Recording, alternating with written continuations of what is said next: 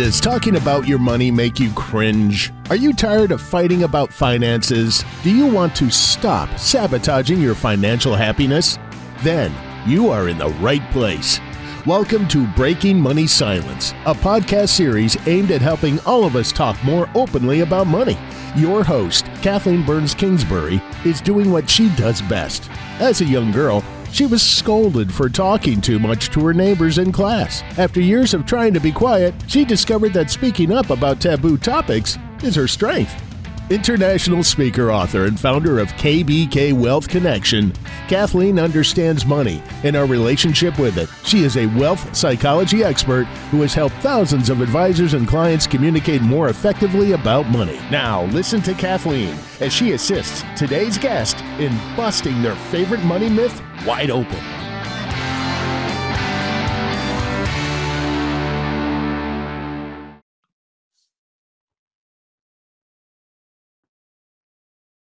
I am very excited to be joined by Janice Shade today. Uh, Janice and I met at a women's conference in Vermont a couple of months ago, and I attended her crowdfunding workshop. I was intrigued with what she was up to, and so I invited her to have a conversation with me and the Breaking Money Silence listeners.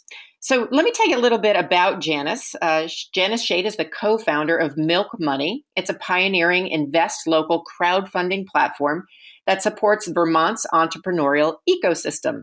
She is also the founding board member of the National Coalition for Community Capital and is seen as a national thought leader in this um, new movement. Her entrepreneurial experiences are the basis of an upcoming book that she exp- where she explores the impact of traditional capital markets on social entrepreneurism. That's a big word, ism. provides a vision for how Main Street investors can be a positive force for change in their communities. And so Janice comes to this work with a lot of experience. Prior to becoming an entrepreneur, she worked for over two decades in strategic planning, brand management, and financial services.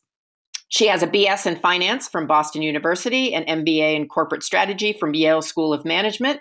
And you're going to know that this is why I like Janice. In addition to the fact that she's very female friendly, she's an avid skier, hiker, and enthusiastic soccer and ballet Sherpa. Something tells me she drives her kids around a lot. She lives in Jericho, Vermont with her husband, two daughters, and a dog. Welcome, Janice, to the call. Thank you, Kathleen. It's exciting to be here with you and maybe bring some of our conversations we've had before um, to other people who might be interested in what we're talking about. Yeah, I definitely think the listeners of Breaking Money Silence will be interested in uh, your uh, company and your perspective. And it's really an interesting one. So, when we met, um, I guess it was last uh, fall, it was really um, great to kind of hear your perspective. So, I want to share the myth that you decided to bring to the podcast today um, the myth that we're going to bust wide open. So, the myth you chose was for your average American, mutual funds are the only place to invest your savings. So I'm very curious to find out, Janice, what motivated you to bring that myth uh, to the podcast today? Well, it's certainly one that I hear people talking a lot about um, when I talk about the business that I am in, which is um, you know running an equity crowdfunding platform where we're trying to help uh, local businesses raise capital from local investors, and not just from people who would be considered accredited investors, you know, high net worth individuals, but from anyone and in increments as low as $250, um, people still kind of bump up against, well, the only place that, you know, I have capital that I could invest is in my IRA or my 401k, and that's all in mutual funds. I, you know, I don't d- invest directly. So it, it just comes up a lot in conversations, um, you know, kind of the realities of only being, for, for the time being, only being allowed legally to invest your IRA or your 401k in federally registered um, securities. But also, there's this, I think there's this myth of, um, of investing directly in businesses, that it's hard, that you don't know how to evaluate what a good investment is. And so, if you're not, you know, a, a Wall Street type, how would you be able to know what a good investment is to put your money there directly?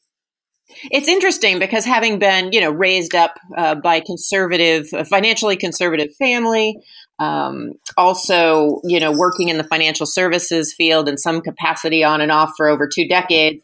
When I first saw this, you know, mutual funds are the only place to invest your savings uh, for the average American. I thought, well, yeah. So I guess on some levels, you know, I've certainly um, at times bought into that myth. So before we get into debunking it um, and really talking about some alternatives, I'd love to hear more about why this is a myth and help people who are listening in understand that they have more options than just mutual funds.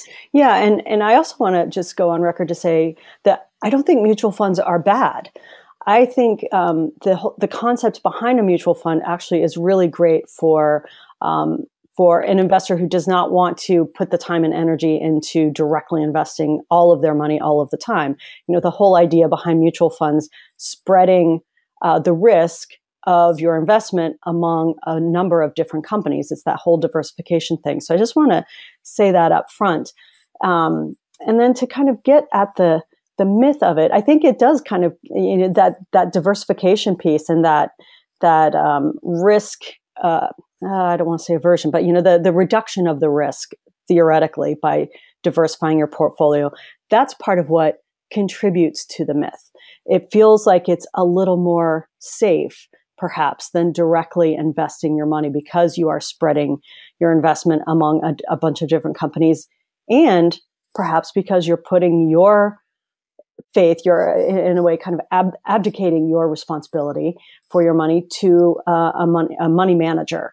So i think a lot of that is what contributes to this myth of the mutual fund being the best place to put your money so I guess you know what I'm hearing is that you're you don't think it's a bad option, but it's not the only option. And so talk a little bit about kind of the other options because I know for me, um, being new to kind of understanding a little bit about what you do and the crowdfunding, my initial reaction is like, ooh, it, you know, I'm not wealthy like the people on Shark Tank. I can't just put money in a business um, directly, but it sounds like I can. So, so talk a little bit about what are the other options that you think uh, are important for the um, you know average American to know about, in addition to mutual funds. Yeah, I think that's that's a really good point. Um, you know that people do have that you know that Shark Tank reaction of you know uh, that's not me, and so I can't do it. With um, with the advent of crowdfunding, that that started back in 2012 when President Obama signed into um, legislation the Jobs Act. Uh, that that created the ability for cr- what is called crowdfunding, and that means being able to go to those non-Shark Tank, those non-accredited investors, and raising capital from pretty much anyone in much smaller increments. Um, it wasn't until May of 2016. It took the SEC four years to write the rules that allowed for this um, idea that that uh, Congress and President Obama had with the Jobs Act for crowdfunding to actually be put in place. And in the meantime, a number of states said, "Hey, we can do this at the state level," and Vermont was one of them. Um, a number of other ones, Michigan, Oregon, um, Kansas, also took the initiative bef- well before uh, the SEC finally wrote the rules around the Jobs Act and wrote these rules or regulations in their own states that allowed for anyone to raise capital from everyday uh, citizens. And the importance there is that what it allows is for people who are you know living in a community and see a uh, see a company that's growing up in their community maybe they even know the founder or someone who works there and they're watching this business grow and saying I really believe in what you're doing. I love what you're doing. I wish I could invest in you until the Jobs Act was enacted and, and until some of these state based regulations were put in place, those companies had to turn away those kinds of people unless they were accredited investors. Um, you know, I, I, had this this example or this um, experience myself when I worked for Seventh Generation. I was at a consumer show and had someone come up to me and say, I love what Seventh Generation does. I, I want to invest in you. And I had to turn the poor guy away after I had to ask him the embarrassing question Do you have a million dollars in net worth? So, what this what these new regulations do is allow people to invest where their hearts are. They can see these companies working in their own community, growing and being successful, and now they can help be a part of them and contribute to the success and also participate, benefit from the financial success of these companies in their own communities and towns and states.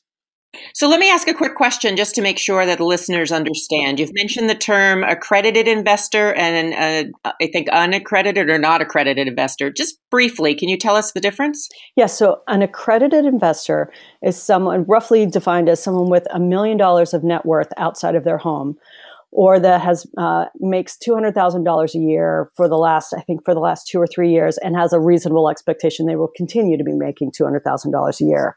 So anyone who doesn't fit that that definition is a non-accredited investor.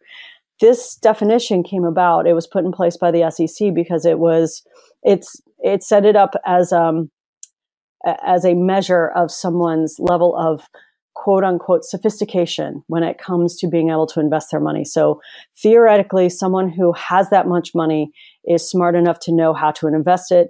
And if you don't have that much money, you're not smart enough to, to know how to invest it directly. That's that's my that's my my kind of colorful spin on it, but that's kind of how it works out. Well, what's interesting to me is given what I do for a living, you know, it doesn't matter how many um, zeros are after your salary or your net worth. That doesn't really tie to necessarily your financial literacy, your business prowess, your interested in investing. Um, so I, you know, I certainly have a strong reaction to that assumption. Um, so thank you for defining that. So, um, you know, as we move forward, what I want to talk to you about after just a quick break is, you know, what are the actions we can take? Because I'm sitting here as an, a female entrepreneur who's really interested in helping other female entrepreneurs. And I imagine that some of my listeners may identify um, with my desire. And so after a quick break, let's talk a little bit about, you know, what are the steps that they can take um, to you know learn more about you, your services, and about crowdfunding in general. So we'll be back in uh, one brief moment um, with Janice Shade to talk more about this myth of mutual funds are the only place to invest your savings. Did you know that 44% of Americans would rather talk about politics, religion, and death than personal finance? And there's a real cost to this money silence, to society, your family, and the next generation.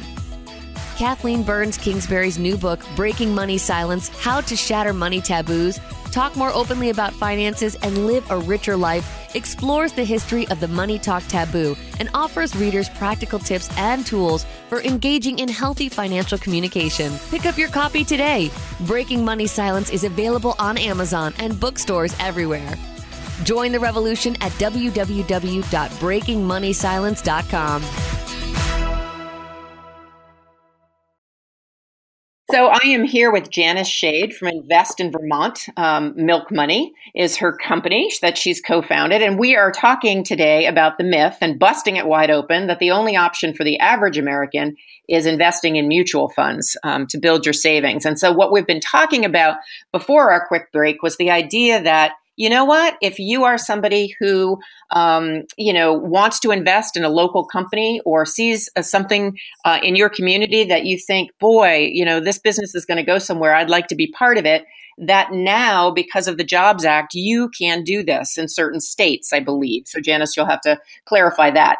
Um, so tell us if somebody's sitting there listening in today and saying, wow, I, you know, I'd be interested in investing in that bakery down the street or that, you know, maybe it's a, a new uh, recreational uh, park and you know the guy who's running it, you know, whatever the case may be. Um, what should people know, number one, about um, taking their first steps?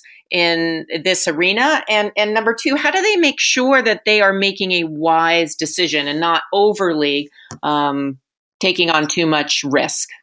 Right. So, th- and risk is the key word there, because that's the, the first word. First thing to to realize is that this still is risky.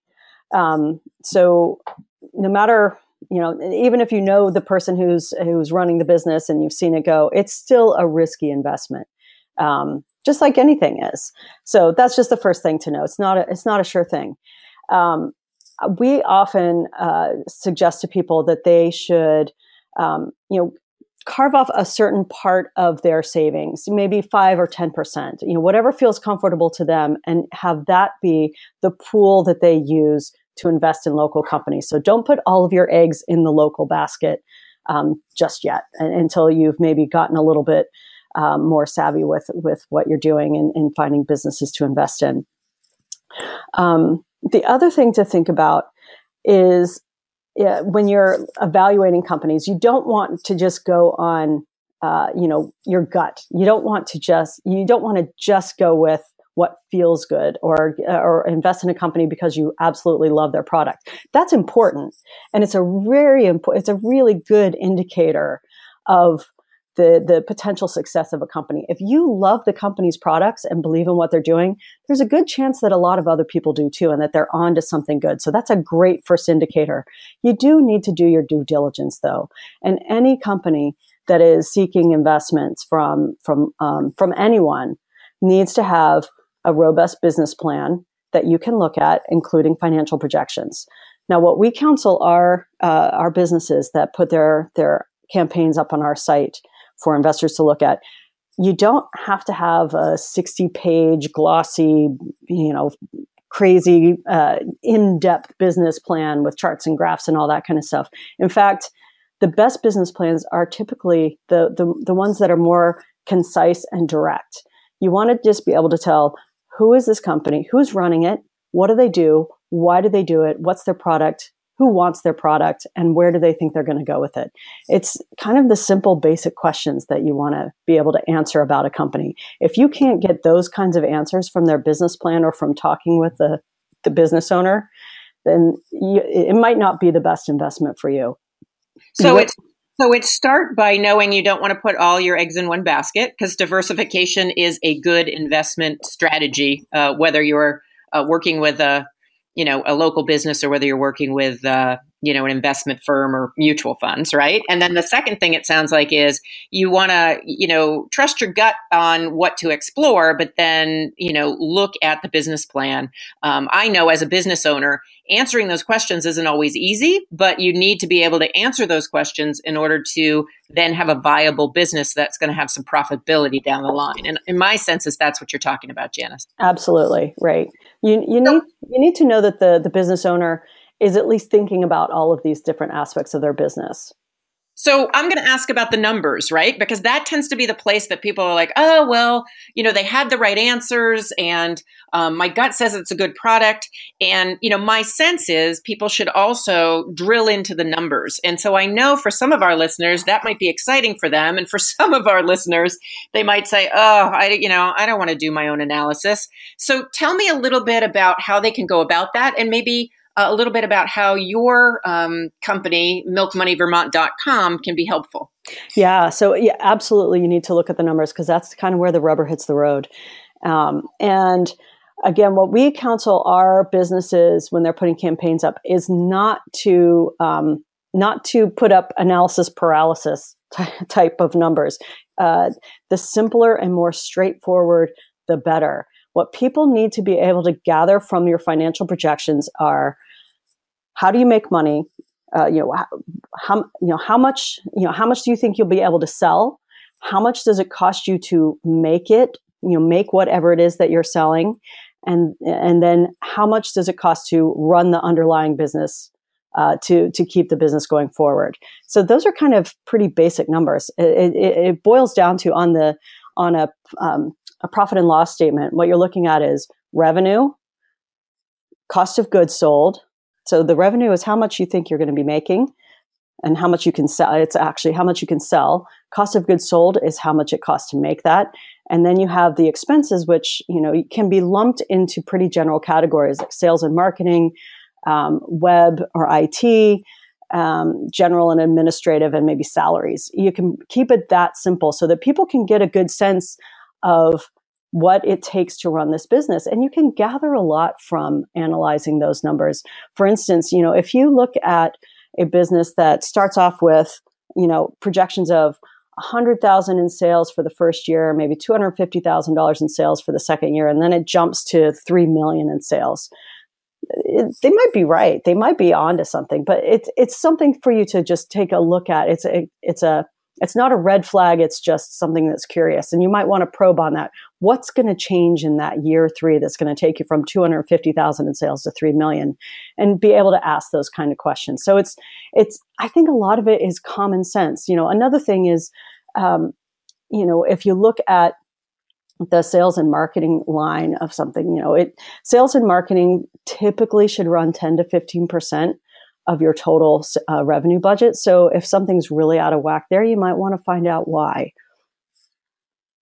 those are great indicators for people to start to uh, look at the numbers. Now, I imagine uh, here in Vermont, right, somebody who uh, could, you know, contact your firm and you could help them understand the numbers a bit, or at least refer them to somebody who could. But can somebody also work with their financial advisor if that person is open um, to participating in this process with you um, we, to understand those numbers? We strongly recommend you working with a financial advisor to help you uh, you know, if you have someone who you know and trust, that would be a great person to help you analyze these things. And and one of the things that we're starting to do now is go out into the financial advisory community. Um, we'd like to start doing um, just kind of brown bag lunch educational things with with certified financial planners and financial analysts about these types of investment opportunities to make them aware that they're available to their clients and so that if their clients do come to them um, they're able to you know, help them find their way through to what's what's best for their investment portfolio.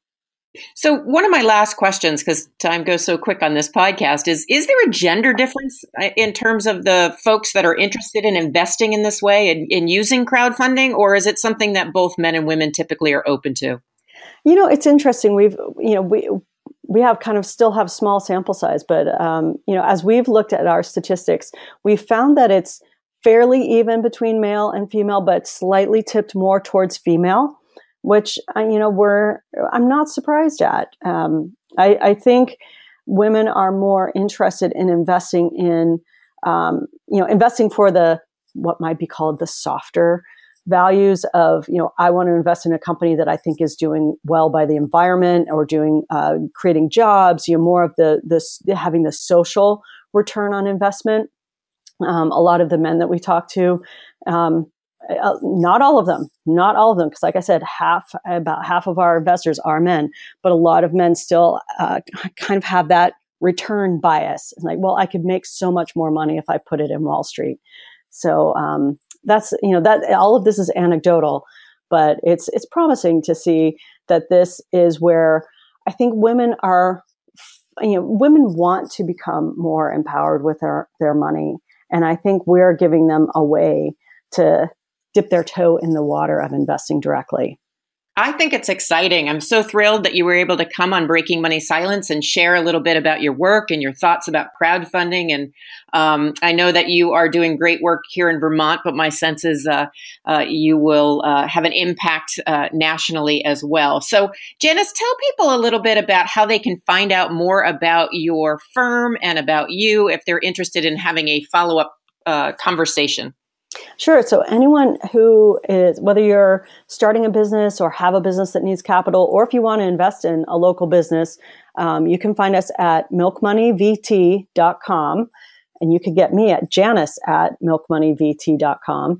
One of the things that we're starting to ask people to do is that if there's a company that you'd like to invest in that you don't see up on our website, let us know. And we'll go talk to them and say, people want to invest in your company. You might want to consider trying one of these local investment campaigns. So um, we'd love to hear from people about what kinds of companies in Vermont that they that they're interested to invest in.